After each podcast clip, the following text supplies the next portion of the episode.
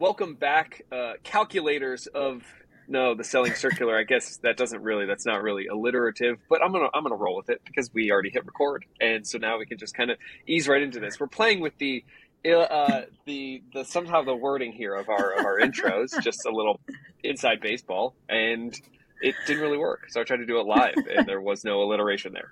Uh, but nonetheless, we have a good episode here today. Uh, we uh, have the following. We're going to do a little intro chat. We're then going to, Sabira is going to teach us something new. And then we'll get into our uh, kind of what we learned intros uh, to our next interview with the CEO of MOLG.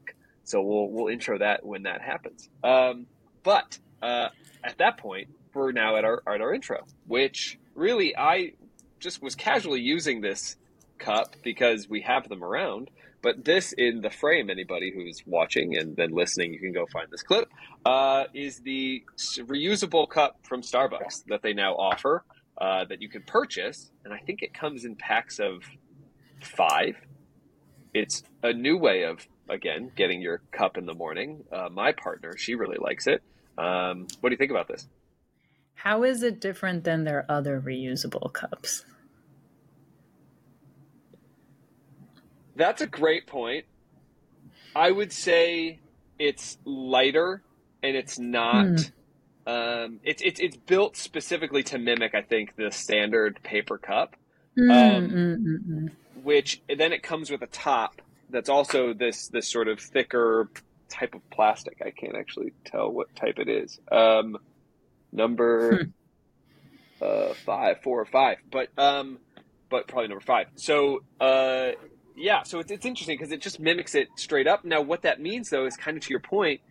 I think that I don't remember, like, I don't know why they would do this, but operationally, I know this is something they've really rolled out in sort of their standard procedures. Hmm. So they're very familiar with these cups because now they're in all they're in all of the stores, um, or a lot of the stores I've been to. They, they are they are there in different states, and so what we have talked to, hmm. we've talked to most baristas now about this some are in favor, some are not. Not trying to shout anybody else out. It changes how things are done. It changes the mm. essentially the order of operations, and that mm. for a barista is by the second when you're getting a lot yeah. of orders. And so throwing a cup into the mix is a big deal. Um, and so I bet there was a lot of calculation that went into the weight and what it's going to look like. And maybe they just didn't want to introduce the other reusable cups that maybe were more standard ceramic mm. or other things into that mix.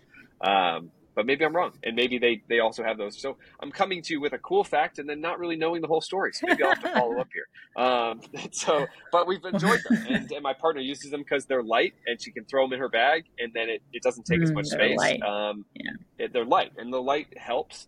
Um, and so then she can just take it out of her bag and use it, um, and keep it pretty clean, maybe relatively clean. We all know how that goes in reuse. Uh, mm-hmm.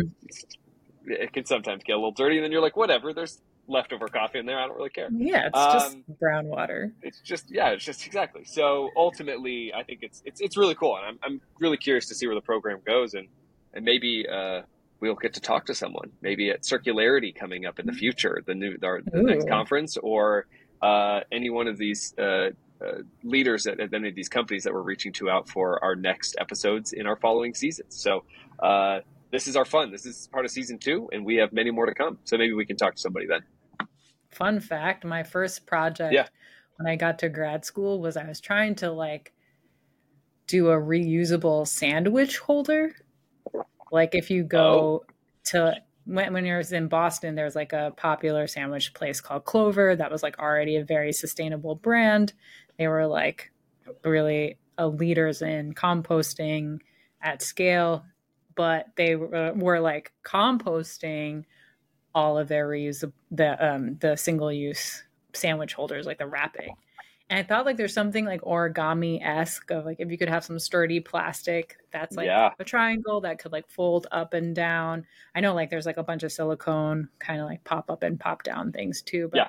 like how could you eat a sandwich on the go like put a, put a cap that, on it that but like can actually but that is hold and grip. That's almost flat pack. Yeah, yeah. Oh, that's so. prototype. Yeah, I, like I did not pick it up after that, but it was a pro- I prototyped it. It was fun. You prototyped it, yeah. Yeah. Um, yeah. I've done that. Yeah. Well, actually, I did that with actually a myself with a reusable shaver. Maybe we'll have to break out our prototypes. Maybe we'll have to just like so yeah, that that'd be kind of yeah. funny. So this was that actually this was fun. a reusable shaver um, that my father was obsessed with, where huh. Uh, you got to screw in. You screw the the screw top was attached to the shaver, so it acted like a guard, and mm. and you'd screw it in, but you'd screw it into oil and he was just obsessed with the fact that he could get his his razor, his single use razor, mind you, I get that, but his single use mm. razor to last months.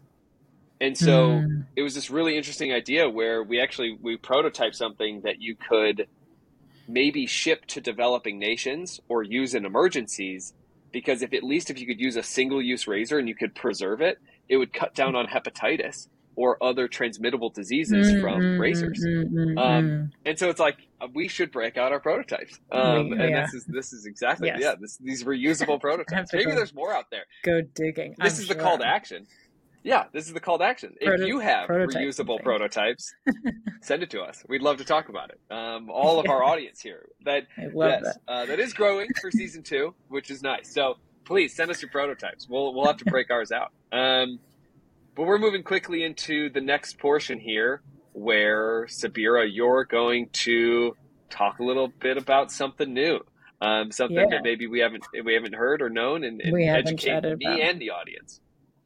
Yeah, and I think it's actually funny for me. This topic is a little bit of a blast from the past because I was thinking, what do I know really well um, that I probably haven't talked to you much about before, which is like probably yeah. not a lot of stuff but um, yeah. Uh, so yeah, well, I'm I'm gonna take you back to my journey um, working at a waste management.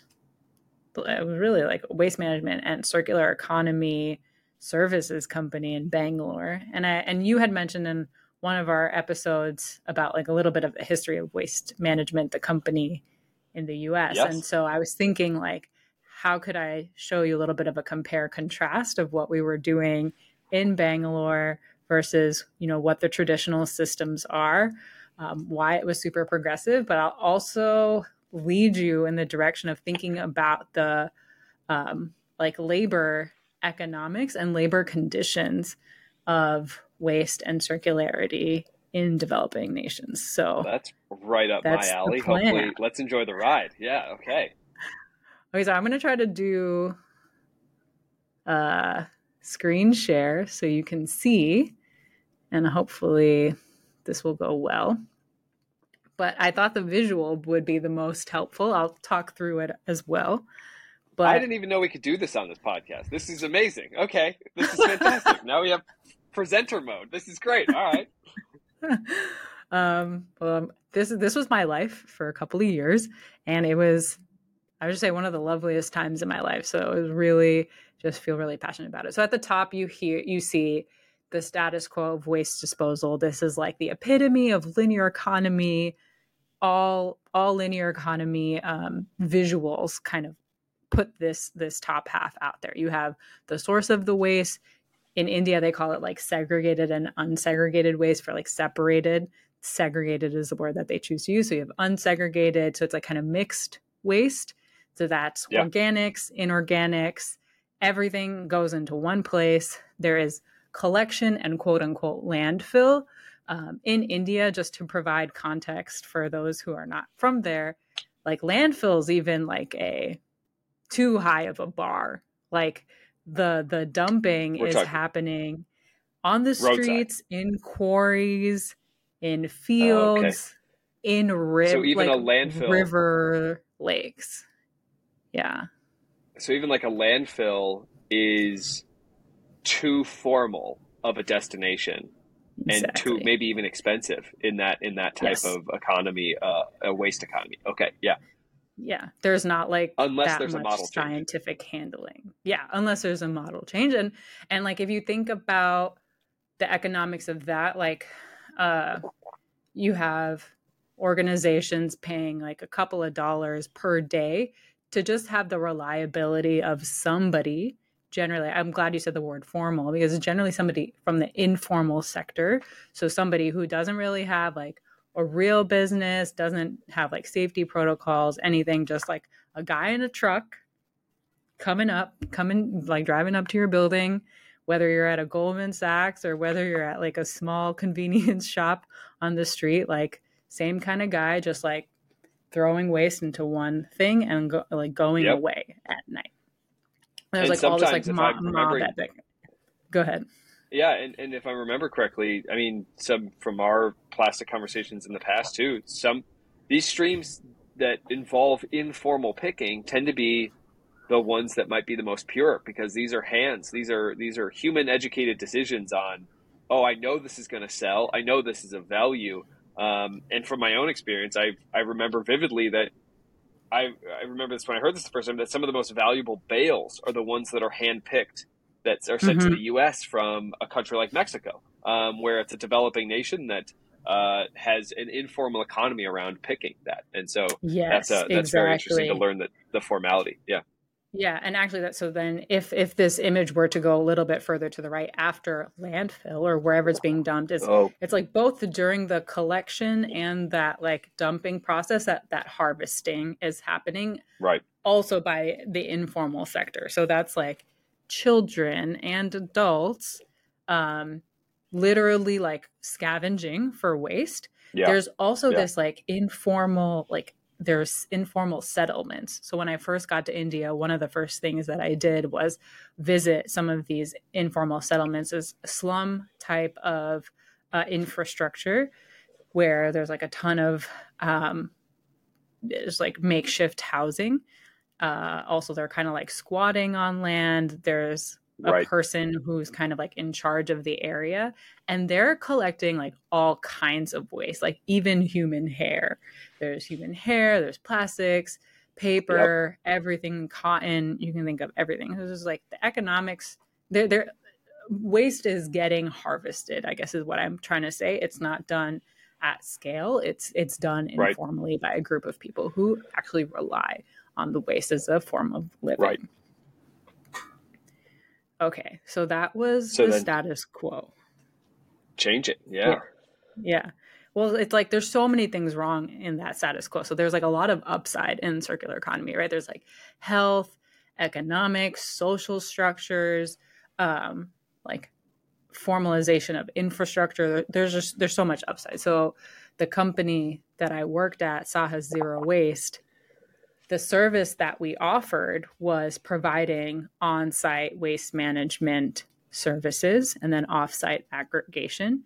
But that also meant working upstream with the waste generators to separate their waste. Um, if anybody just watched or you couldn't see it when I was listening, we're going back to the informal raise your hand in class method uh, to ask a question, which was yeah. for me uh, as a language uneducated, does Saahas have a meaning in any capacity in terms of a company meaning? Yes. Courage. Okay. Courage. See, I, I knew there was a choice there. Okay, because it probably with that take the lead here on how much courage it took to to bend the system back on itself. Yes. I hope I'm right about that. I feel like I'm right, but it's also been a while. We're gonna roll check, with it, but then. it feels and right. We'll, yeah, it feels right. If we're if we're so lucky, we've got a listener out there who's like, "Sabira's wrong," and I feel so passionate about telling her that she's wrong.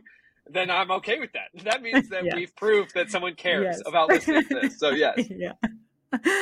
So what was really cool about, or what let me say, it was really difficult about moving to a model that was on site was getting the generator of the waste to actually pay for this new set of services. And um, the the good thing about Bangalore was that there is a set of rules that um, required what they called bulk generators. So anybody who's creating above 10 kgs of waste per day had to uh, avail the services of one of an approved list of vendors that the city had approved. It's a very long, yep. hard journey to get on that list. So the process would be we get this the source, the generators to separate their waste into multiple categories.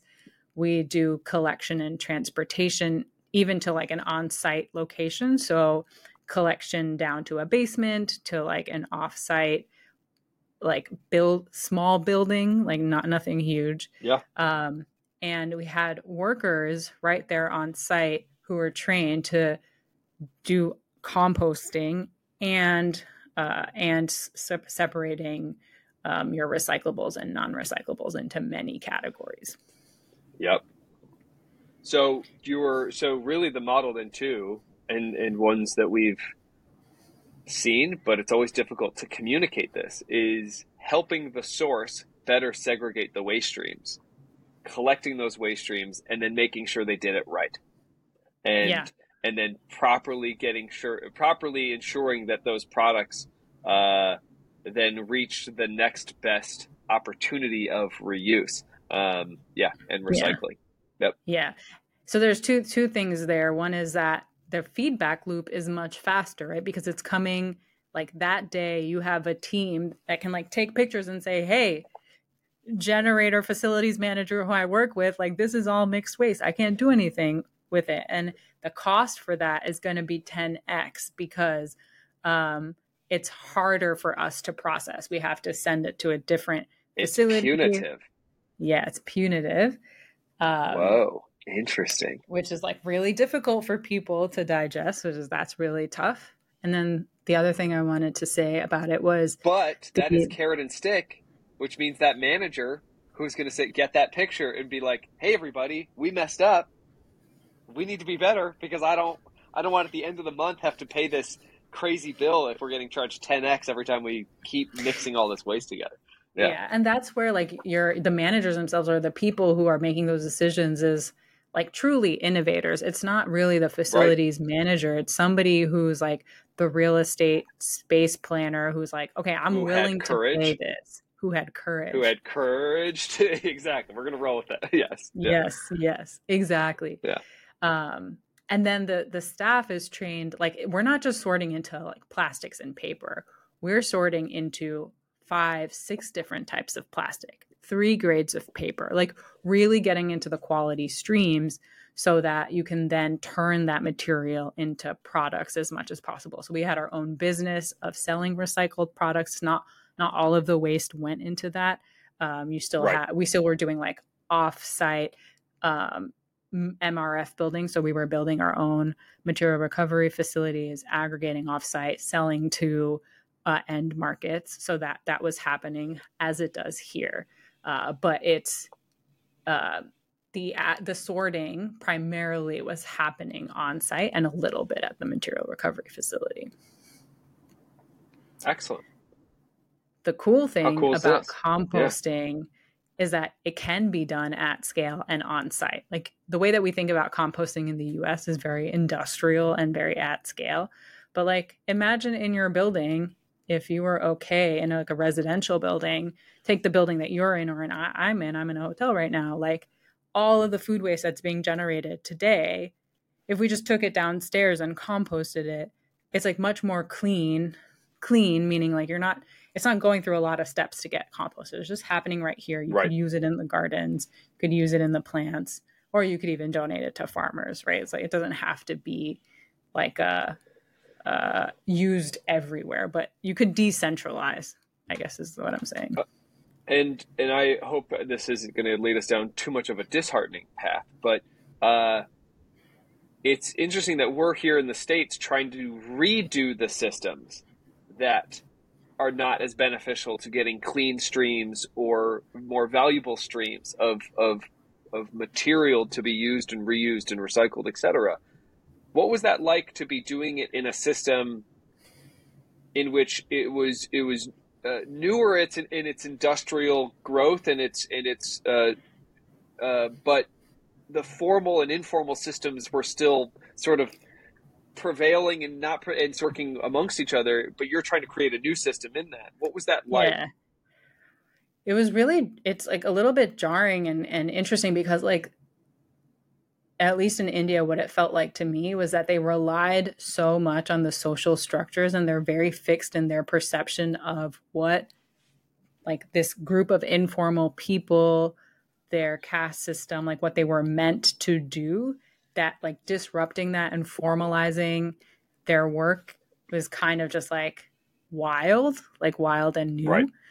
um, I do want to talk about an interesting model, an economic and like social model that India has worked with to kind of address that, which is something called a self-help group. And that's like the the key thing I actually want to take away. And, and, I'm showing you something and, here and on, while, on screen. Yeah.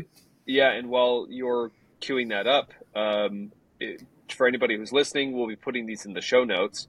Um, uh, and you can go back, or we will mark this in our episode as well, um, so that you can come see what what Sabir is is displaying. So we'll have you covered either way. So what's really cool is that India in general has had something called this the structure of a self-help group, which is like allowing for a group of entrepreneurs.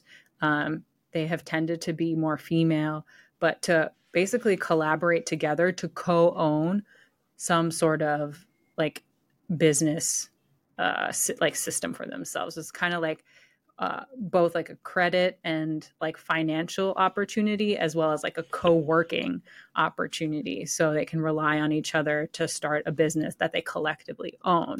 And so you'll see this in weaving in um, in waste in uh, farming so like any sort of small industry uh, ceramics like th- these are available and these are like formalized processes that they can even get uh, loans from the government to start a business. And so um, the exciting thing is that the, the, the structure of the self-help group it was already being used for waste management. So like people were yeah. trying this already. So that's what i'm showing you here on this screen is that there's this woman entrepreneur her name is chanda. She um, had started uh, a self-help group doing door-to-door collection of unsegregated waste. And this is kind of like her operation on the left. So you can see like these are women working maybe not like super formalized you know no industrial equipment just sitting there and sorting and then she she started like the help self-help group she got some funding and then was able to formalize her operations IKEA gave them some money to upgrade and double the capacity of her facility, setting up kind of like a fully formalized business where the waste workers are now they're operating in a more formal situation than they were before. And so you yeah. get scale of business, more formal work, more processing of waste. And that came from both like the grant funding from IKEA, but also this like self help group structure that like really poor women are co-owners in. And so this is reminding me, and we don't have to go too much down the the whole of business structure, but like a trade, some sort of trade co-op, or um, exactly. um, where yes, where the the the talent has already been pooled. Now yeah. it's now it's almost proper structure to the governance model almost so that then capital can be infused and everyone then benefits um, exactly. Yeah, that's exactly. That's fascinating. And so maybe just to round it out, like the, I feel really passionately about this because this was my, my like aha moment to even care about the circular economy. Is I was, I watched women not in this kind of situation, more like on the street collecting waste, and I just asked myself the question like, what power could be unlocked if they were collaborating together?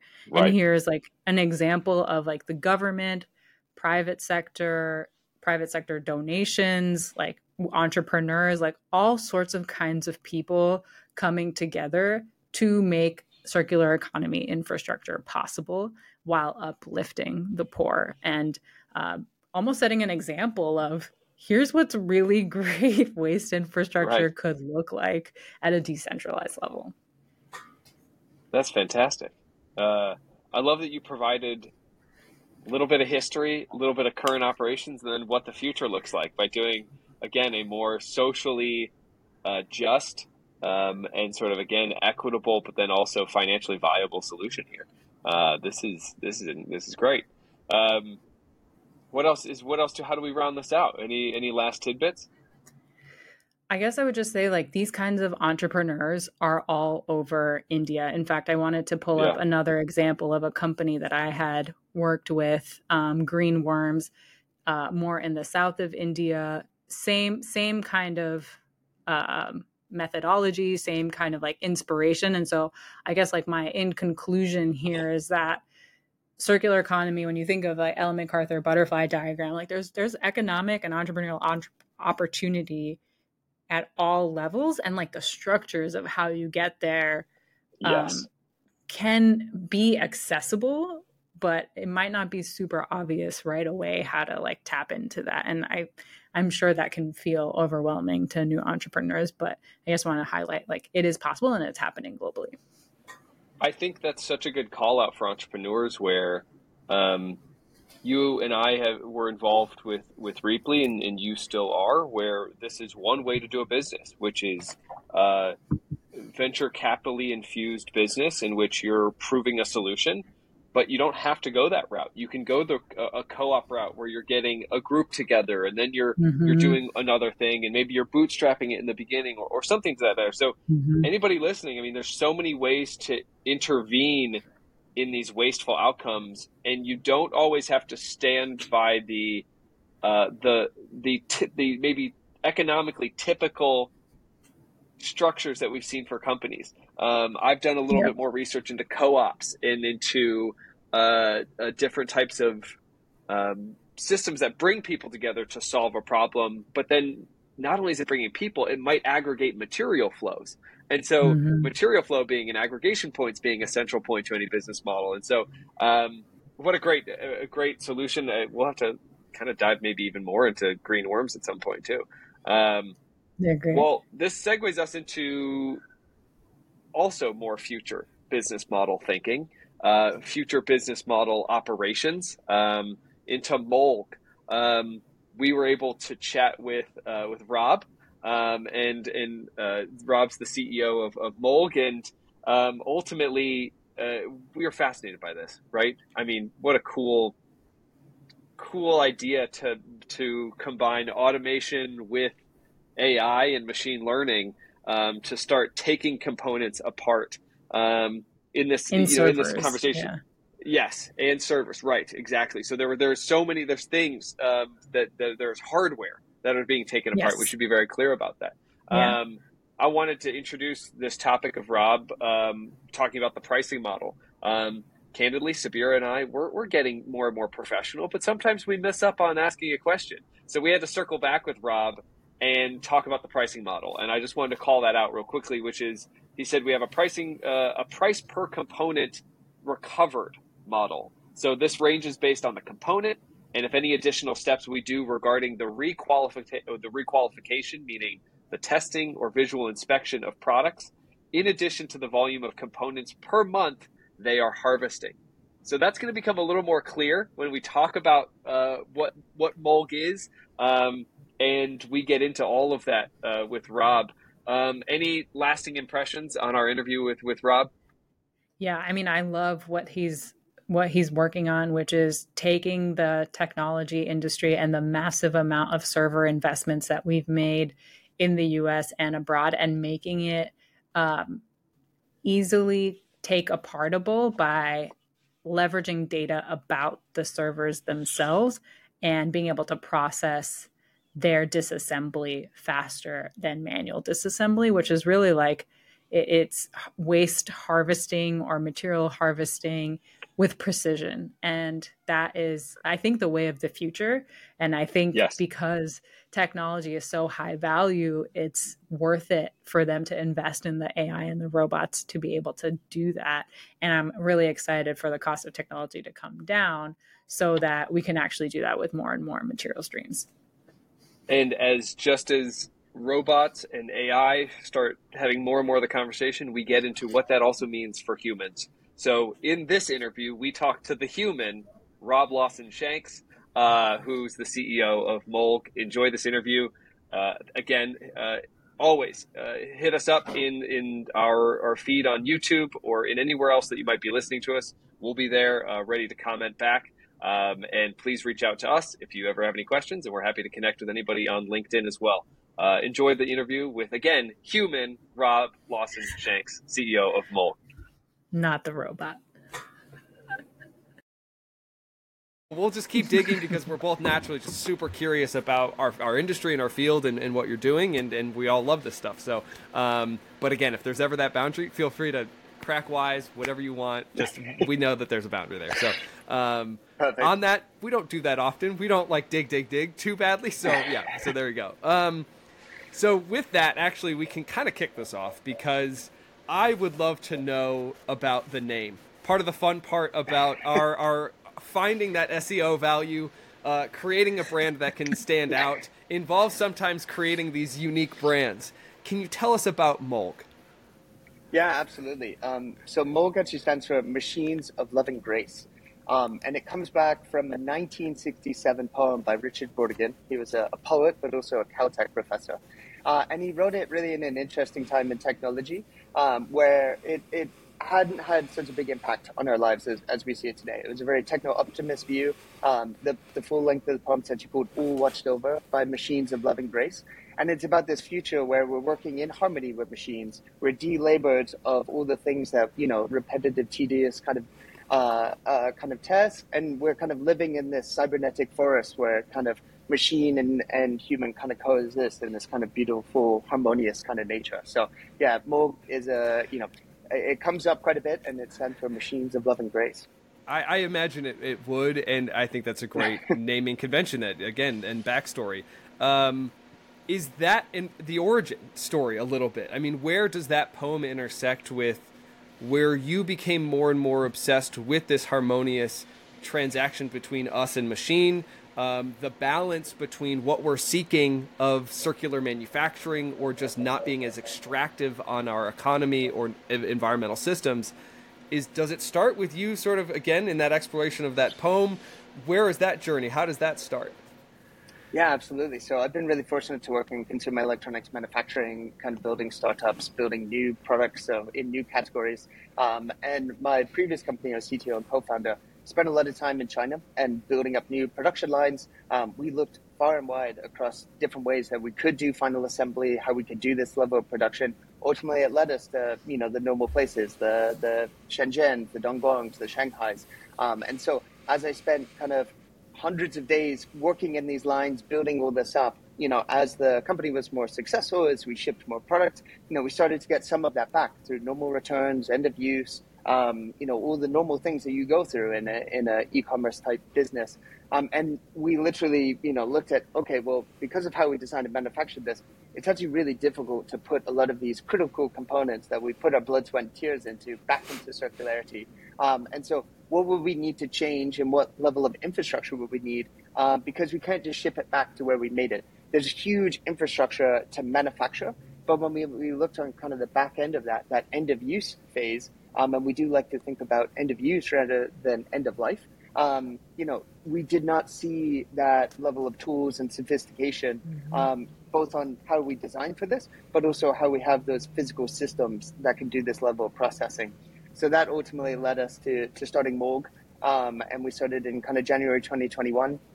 And we just went around with other people that we knew in the industry and said, hey, we faced all these challenges building and scaling. You know, do you have this? Um, and then we started to see more circularity goals for 2030, 2025, going and asking people, hey, how are you thinking about this? Because you make tens of millions of these every year. How are you going to get 100% circularity, you know, in the next, you know, seven years?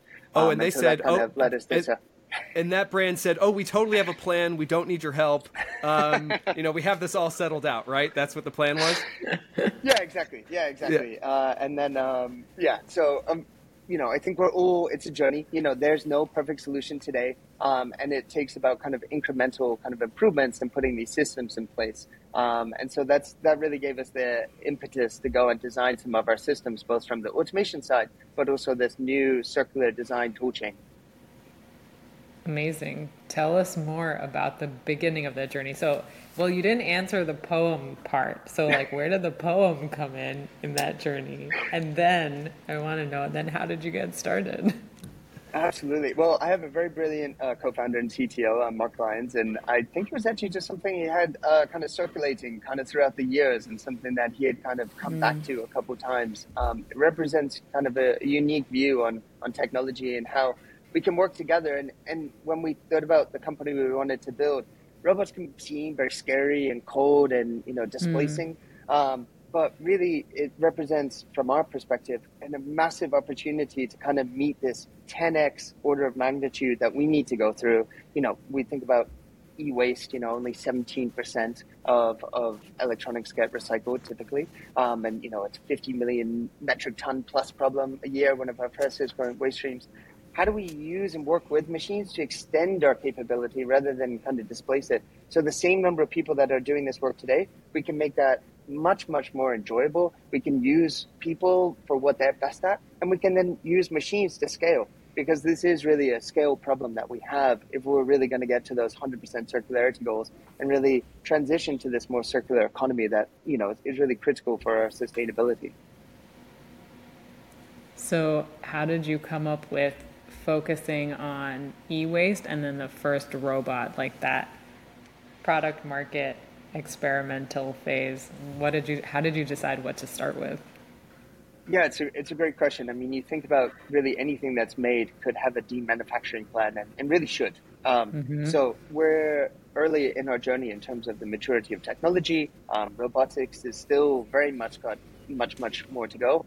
We came from electronics manufacturing, so so we knew that well, um, and we knew what the current processes were. We kind of knew the mm-hmm. that was kind of our world. Um, we did go through really broad customer discovery um, and chatted with a lot of people, um, you know, from you know, servers, PCs, kind of mid-grade consumer electronics, batteries, you know, EVs, um, kind of the full spectrum here. And where we ultimately kind of landed on was we're going to focus on servers and enterprise level laptop PCs. And within those streams, there's typically a collection process. Um, and then there's some level of human level processing. Um, typically, it's called and referred to as kind of harvesting, um, but they're going to some level of manual disassembly. Um, and this is, you know, really kind of very you know robotic kind of perfect work. It's that old, dirty, dangerous. Um, it's repetitive. Um, you know, it's also really hard to train kind of a ever evolving workforce on what is a really valuable component versus what is something that is probably best to be recycled. And then also, how do we enable kind of with data and high purity streams our downstream partners so that they can generate the best kind of economic value from the things that we're disassembling.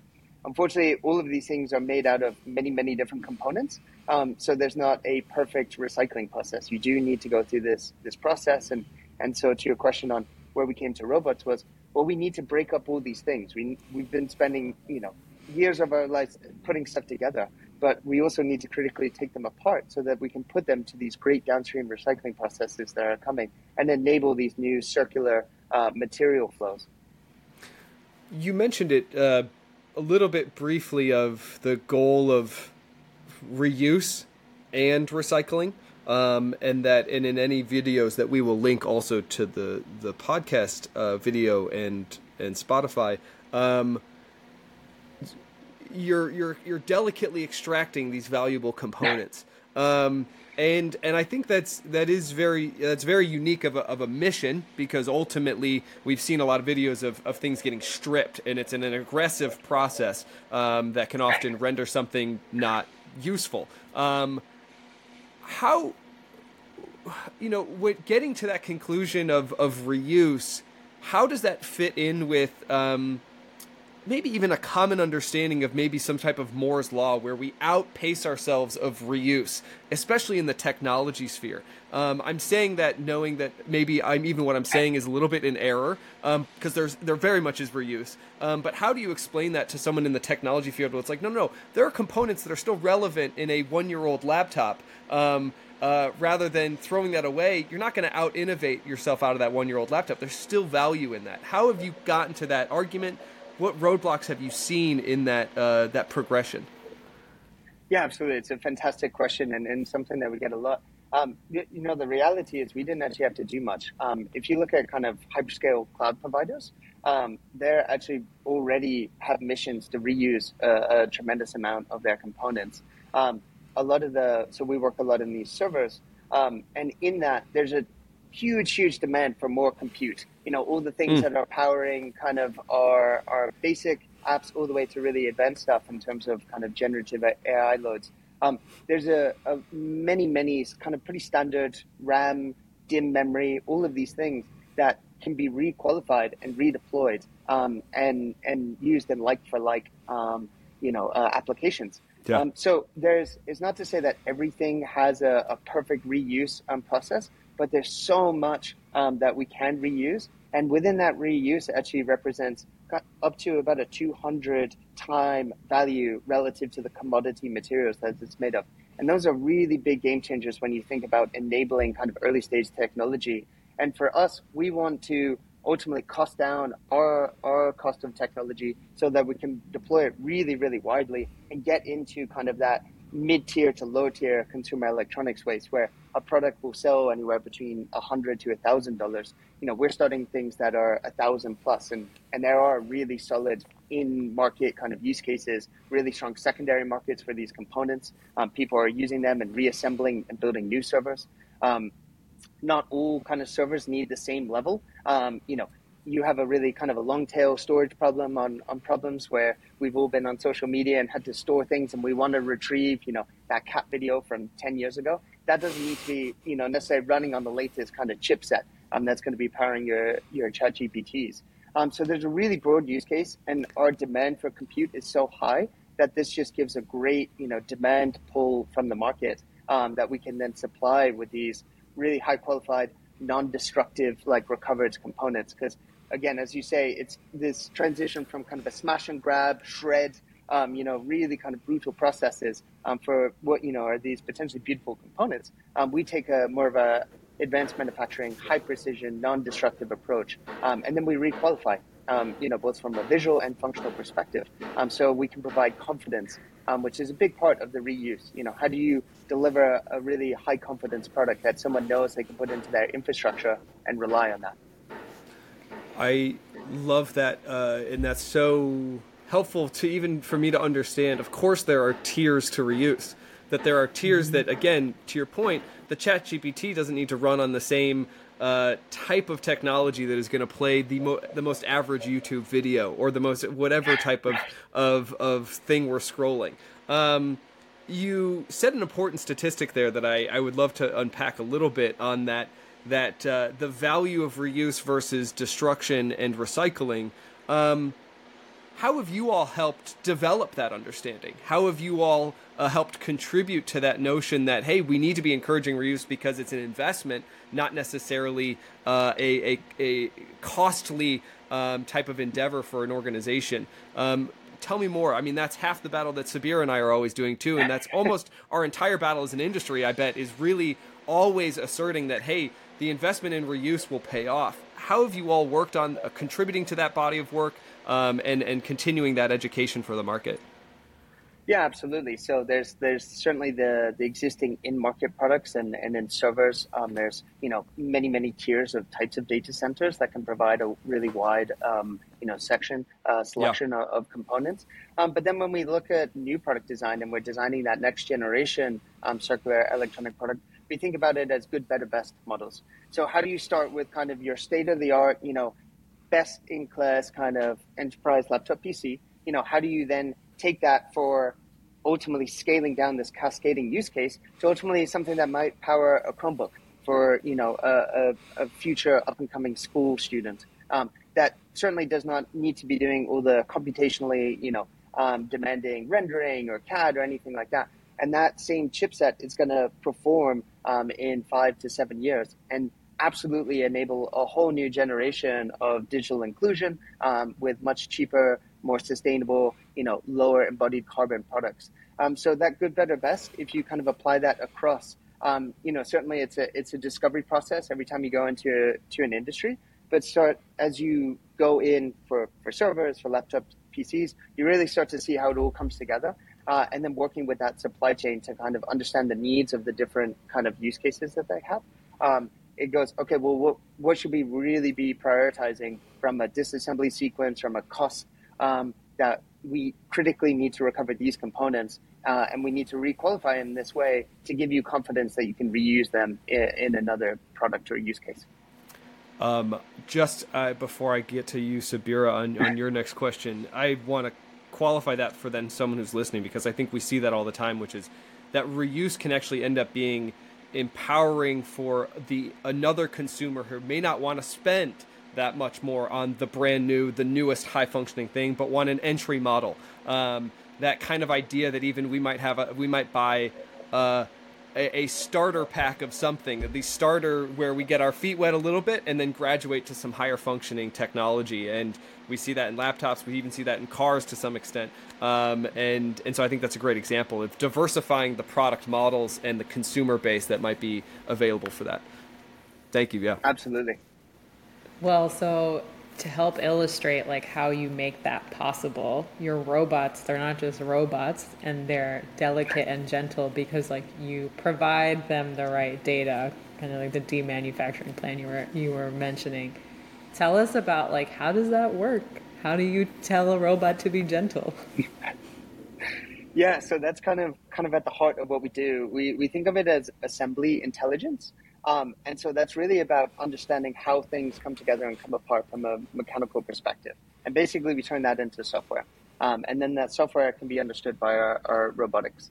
And one thing that we do that's kind of a little bit different than, say, like traditional automation is we actually synthesize these dynamic jobs for everything that we see. Um, so it might be the same SKU or model, um, but every time we look at something, we determine what is going to be the highest value um, process that we can run on that. Um, and so we go in with a relatively high confidence and a deterministic um, uh, plan. But then as we take things apart, we're seeing things with our vision systems, we're seeing things from our additional sensors, and then we're constantly updating and adjusting. You know, the, the difference between, you know, manufacturing is you're going to make the same thing, you know, down the line, and that's just a, a process. And then maybe a little bit of mix. Um, but demanufacturing is all over the place. You can have the same thing and it can look you know a million different ways in terms of its configurations. So the robots have to be able to see, perceive, and adapt um, to the processes. Um, and then we go kind of a step beyond that, and then we're pulling in market data into that so that we can also understand what the market needs. So that if suddenly the economics change and we should be grabbing that additional component that previously wasn't being harvested, um, we can do all of that kind of on the fly. So this is a really dynamic, interesting workforce um, that we're not just you know shipping pieces of paper to update SOPs on on these kind of uh, harvesting. We're actually doing that all through software. We're orchestrating it through multiple cells, um, and that again, it's all about kind of we have to. If we follow the economics and we make that model really well, the, the sustainability and all of that follows, and it makes it a, a much more digestible kind of process in terms of you know these high aspirational circular hopes that we all have. Yeah, there was a couple points there that I want to dig deeper into. One is what you mentioned about the robot uh, being able to adapt and being able to read what's happening. That is very humanistic, right? So when we think of robots, and as you're saying, like on the manufacturing side, it's just repetitive and you're doing the same thing.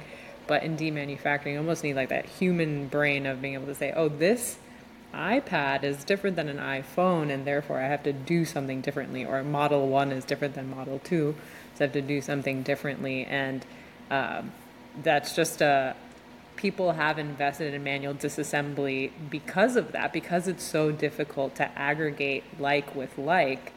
And it so so your innovation and your technology basically eliminates that the need for aggregation of the same thing over and over again, which I think is like a huge benefit from a logistics and collection and even like consumer perspective, right? Don't make the consumer think about what they're sending you. You're going to take care of it because your robots can take care of it. Absolutely. And and you know the the benefit is anything that we're we're processing was probably made 3 to 7 years ahead of time. So we have the ability to kind of understand what's in the market, what's the highest volumes, and then work to have those things ready by the time that they ever see our machines. Um, and for us, within that assembly intelligence is actually these assembly patterns. Um, so hmm. then those are really, really discrete, um, parameterized um, kind of bits um, there that sit in these mechanical assemblies. And then once we've seen those assembly patterns, we can then map them to all these other things. Um, mm-hmm. So that ultimately makes uh, our ability to take in new things and then update our fleet of machines, kind of like you would uh, over the air update, um, it suddenly can now do this next level of processing. Um, and so we, we typically start with pretty basic processes and then we incrementally add mm. and add more sophistication, go deeper on disassembly. You know, we'll start a project where we're pulling maybe only three main components that a, a human workforce is doing right now. Um, but we have line of sight mm. onto those next nine components. Um, and then over time, as we see more diversity, as we see more mix, we're going to add in the, that component selection. Um, and then ultimately, we're working and trying to develop and work with our partners to develop the downstream partners or, or the markets that can ultimately realize the full value of those components too. So circular yeah. economy is such an ecosystem play. We all need to kind of work together. Um, you know, we do a very, very small slice of the pie. Um, yeah. You know, we, we think it's important and, and, you know, we get to work with great people. Um, but without kind of the upstream and the downstream, um, you know, the robots would be sitting very idle. Yeah, and I think that downstream part also. Sorry, Garr, but what you were you're saying, being able to also be dynamic and responsive to the downstream economics. Can you tell us a little bit about why the economics would change, and then in what way do you see that, and how that impacts your decision making? So, like. The, the price of metal is changing. Like, what are you actually seeing in the real world as a real example that influences the disassembly decisions. Yeah. Absolutely. I mean, metal. Yeah, you can look at basic commodity values. Um, you know, that's there's many many global markets that have kind of live feeds of this. Um, and we work with a lot of ITADs, IT asset disposition, and, and they're very very tied in into these, um, which kind of dictate kind of the profitability of the business. And and you've seen kind of they go through these cycles. Um, and so as we can adapt with our customer to kind of meet those cycles, that can you know adjust the type of processing we're doing.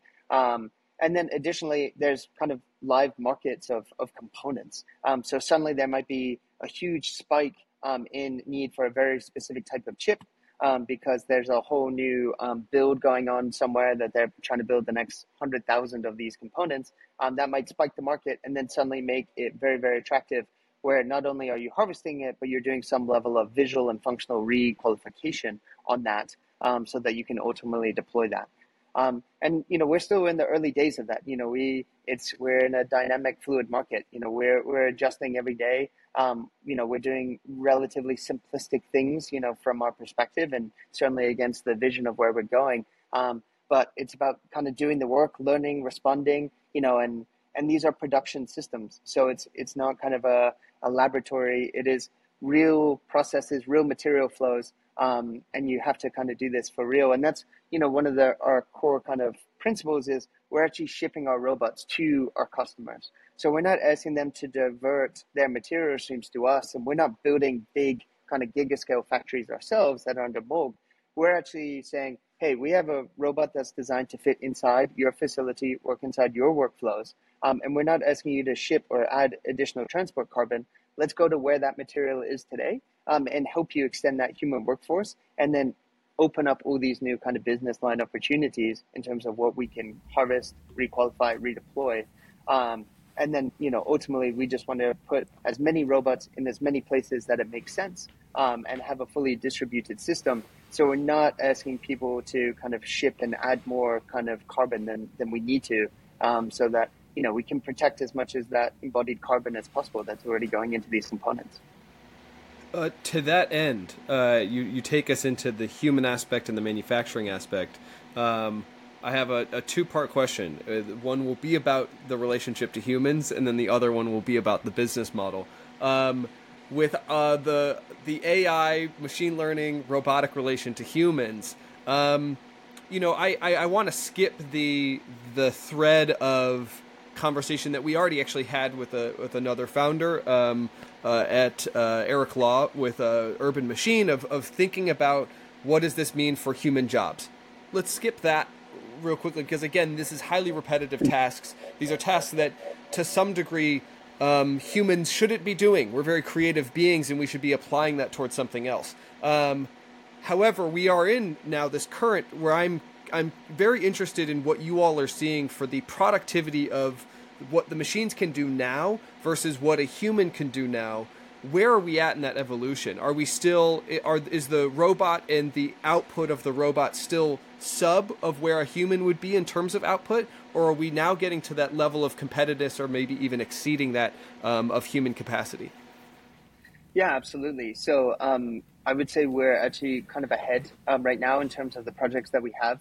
Um, Got it. You know this, and and I, you know, Eric had a great uh, conversation with you guys, and I think had similar points. You know, the robots don't get tired, they don't get bored. You know, they um, we do build a, an autonomous system. So long as they're fed, um, you know, and for us, that's putting big server racks up to them, um, they will continue to run um, without human intervention.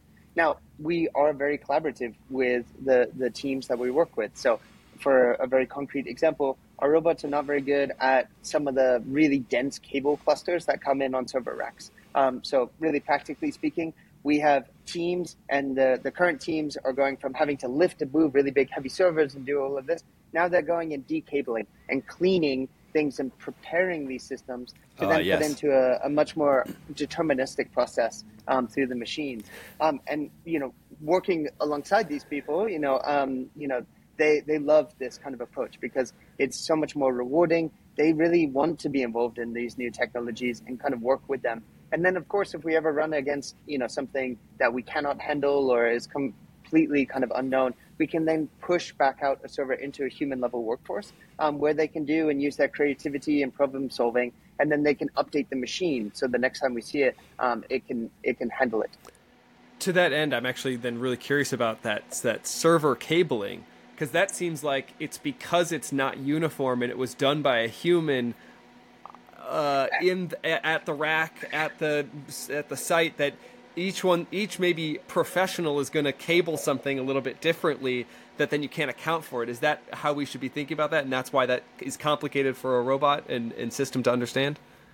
Absolutely. Uh, it's kind of we we classify it as kind of a non-deterministic problem. If you think about pulling out a cable um, it might end up in uh, in a many many different states um, because it's a non-rigid body. Um, now of course we're working on things with our vision systems and our feedback to, to ultimately improve and help solve some of these problems. Um, and again, extend that you know human test into where again they can be best and remove as many repetitive tests as possible. But there's practical limitations today, and let's not wait and sit on our hands till we have the full perfect technology solution. Let's work with what we have, work with teams, um, and ultimately, you know, really solve the problem we're trying to, which is you know putting more things back into circularity. Um, so there's as I kind of mentioned before, there's no perfect solution to this, and it's very iterative. You know, we're all learning today, um, you know, every day, and it's just about going through that journey and, and learning to enjoy the journey. Absolutely. Um, when it comes to, uh, I actually, I'm gonna. There will be another. I want to actually double down on this a little bit too, because we can get to the economics. But um, when it comes to then what journey you're choosing, um, where you're taking the product, where you're taking the technology, being in the circular field, being founders and working at early stage companies, um, we know that the decision tree of what to pursue is is ever expanding, um, and ultimately we find that to be probably not just as founders and starting something, um, but also uh, in circular economy, the the natural. Um, uh, uh, ecosystem, as we said in the beginning, is complex. So there's a lot of different actors. Um, how do you how are you thinking about where you're taking the company and really just pursuing a few courses um, to be the most impactful in that course as possible? Um, i think what i even automatically see and i'd love your reaction to this as an example maybe is you all probably could be quite advanced in your advocacy for using simpler screws or simpler type of um, ways to package something that makes uh, limited tools um, of choosing for those robots of what they need to use to de- demanufacture something, that I see as a whole on advocacy campaign of trying to reduce the amount of different varying screws and fasteners that might be used in an application. Give us some more examples. I mean, how are you engaging in, in the sort of sphere of choices of what you guys need to pursue to, to grow MOLG? Yeah, absolutely. So, um, there's a huge opportunity to change the way that we design um, things that are built for circularity and automation. Um, a great public example of this is Dell's Concept Luna. So this is a machine that can be disassembled in less than 60 seconds with no tools. There's no screws, there's no glues. You know, it's a modern, you know, uh, high class enterprise level machine. Um, and they've really proven um, through that project, this is what circularity can look like. And of course, all those things are very automation friendly. Um, they help on the manufacturing side, and then they also enable all of this kind of end of use um, automation for, for redeployment. Um, so we're very much advocating, you know, and working with kind of leading electronic companies on how we frankly make our lives easier in the next three to five years when some of those things are built and then come to their end of use. Um, we're trying to make our robots' lives easier, you know, that they don't have to deal with as much screw um, screws and glues and some of these things that have become very commonplace. Um, and and even you know there's other companies that are doing this um, without the automation. You know companies like Framework, and they're designing this next kind of generation machines that are being deployed. Um, so, you know, whatever we can do to help there, and, and we get to work on a lot of these MPI projects, new product introduction. We were talking about this a little bit before, but, you know, what we found really works is the traditional kind of mindset sometimes is like, well, that's not possible. It won't meet our engineering spec. You know, there's no way this is reliable. We will prototype rapidly, you know, from sitting on an 11, you know, PM call with Taiwan. We will, you know, in the morning, and through their night, we will prototype a new type of assembly, a new type of slide, latch, these types of things um, on on the machinery that you can see kind of behind me for those that can see. But you know, CNC, 3D printing, all the rapid prototype technology that's really come to bear um, in the last kind of 10, 15 years, and then we ship it, and then they have it in two days. They have it in their hand, and then that seeing is believing. And I think so much of what we're hoping to do with circularity is, is show that this can be done with real companies at scale. Um, and you know, to your question on how do we choose um, where to kind of spend our time and energy, we are currently working on people that have huge impact. You know, they're making tens and tens of millions of machines, if not hundreds of millions of devices. Um, and if we can make these incremental improvements, you know, over the coming five to eight years, then we actually have a real shot at hitting, you know, these circularity goals. It's not going to flip a switch and suddenly everything works and everything's perfect. You know, the, the scale of the problem is huge. Um, but if we're diligent, we work with great partners, we'll ultimately then democratize the technology um, and then work our way further down so that we enable a lot more circularity in lower cost products where they are just destined for the shredder and there's no possible collection process right now. Um, so that's that's the beauty of technology automation is that it can have this potential for a, democratizing force um, that we can all then build and design around. We'd love to give confidence to those next generation designers and say, here's the tools that you can build for. Have confidence that this is going to be a global infrastructure that will be there and it will be ready to take in that end of use product um, at you know at that point in time and then enable all these other great, fantastic downstream and upstream partners um, that's kind of really needed to create this full circular economy. And I think to that and round that out then is how important that is for the the tipping point that we're all preparing for and that we're all planning our piece of, of whatever piece of the economy, manufacturing, remanufacturing, reuse, scale, whatever that might be, that to your point, you need to plant that flag and point to it and say, hey, this is what you all can plan for. This is possible now. Um, so be thinking of this for the future because the reality is, and I've seen this on my end, there are. I even hate saying this like this, but there are generations that are phasing out of their their roles in organizations that um, have wanted things to maybe stay the same or are comfortable with the way they are. And the newer generations, whether that be designers, sales professionals, engineers, whoever it might be, they need to look at those flags and say, hey, why aren't we considering that that company over there that's doing this differently? And I think that's so important. Absolutely. I mean, we have a, you know, I was chatting with an engineer and asking them why they designed something a certain way. You know, we, we could practically see, wasn't something they were particularly proud of, but they make, you know, tens of millions of this thing. And we're like, why, why did you do it? And they said, well, that's because that's the machine that we have, you know, inside our factory. Um, and so people design for what they have access to um, and what they know. So the more that we can educate and enable these new types of tools and infrastructure, then people can have confidence and know, okay, well, I don't have to do it like that. Um, I can do it for this because I, I have faith and confidence that these things will be available to me. So the more that we can, you know, provide that confidence, provide that education, um, I hope, you know, we're all naturally just because there are great economics around circularity. It isn't all um, you know, obviously our driver and our passion is around creating a more equitable, you know, sustainable future. Um, but there's great economics in this as well, and and you you see that in servers. Um, you're starting to see that in other industries, but we want to propagate that um, kind of ideology and and business model uh, across kind of all electronics and beyond. So as we head towards the end of our time together, uh, Rob, what are your thoughts or advice for entrepreneurs that are out there and just getting started or that are interested in getting started in the world of um, circular economy? Um, what what gives you hope for the future, and what advice do you have uh, for those those folks that are exploring? Yeah, absolutely. I mean, I think societally we're, we're, we're getting a lot more comfortable with that as a service model. So rather than just having to, to buy something, you know, there's great, you know, there, there's emotional attachments to ownership and things like that. But I think we are all kind of shifting. And even when you're paying, you know, your, your latest iPhone on kind of some kind of finance, these are all kind of the mental shifts that we're making that ultimately enables a circular economy.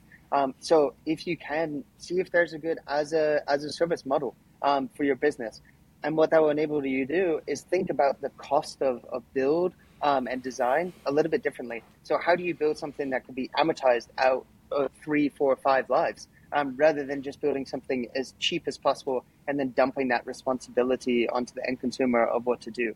Um, ultimately, you're going to have a much more loyal customer. Um, they're going to have those kind of repeat. Your your revenue perspective will be a lot smoother. It's not going to be kind of lumpy. Um, and so these are all great. You know, it works for the customer. It works for the business. So the more that we can think about designing for multiple lives, selling for multiple lives, um, you know, these are all things that will help us all.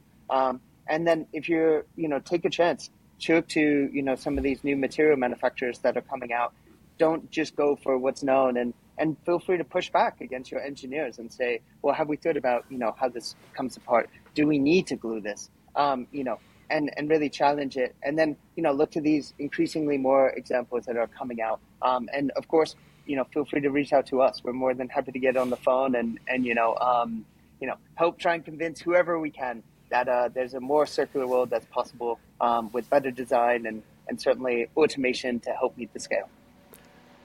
I could not agree with that more. Um, this is definitely a call out for uh, all of the popularity that that uh, SaaS has had over the last 15 years, uh, I'm sure every product manufacturer would want a taste of those margins and locking people into those ecosystems. So when we speak about these these economics, uh, yes, there's a future where you can lock a uh, very um, loyal customer. If you've been servicing them with a great product and you continue to maintain that service through that uh, product as a service model why not build for that future? I, I love where your head's at there, Rob.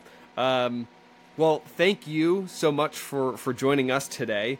Um, I mean, this is, again, this is the dream of, of having these conversations. Again, if you have any more questions for any of us, uh, this is now to the listeners. Uh, feel free to reach out to myself, Sabira, but then also uh, listen to Rob on that. If you're in a manufacturing setting, might as well give MOLG a call, see what they can see what they can do for you. So, um, thank you, Rob, for your time here today. Thanks, Rob. Real pleasure. Thanks so much. Uh, really a, a, pleasure to, to, connect with you, and I love the, the mission that you guys are on. And um, yes, any way I can help in the future, please don't hesitate to reach out. Excellent. Thanks, Rob.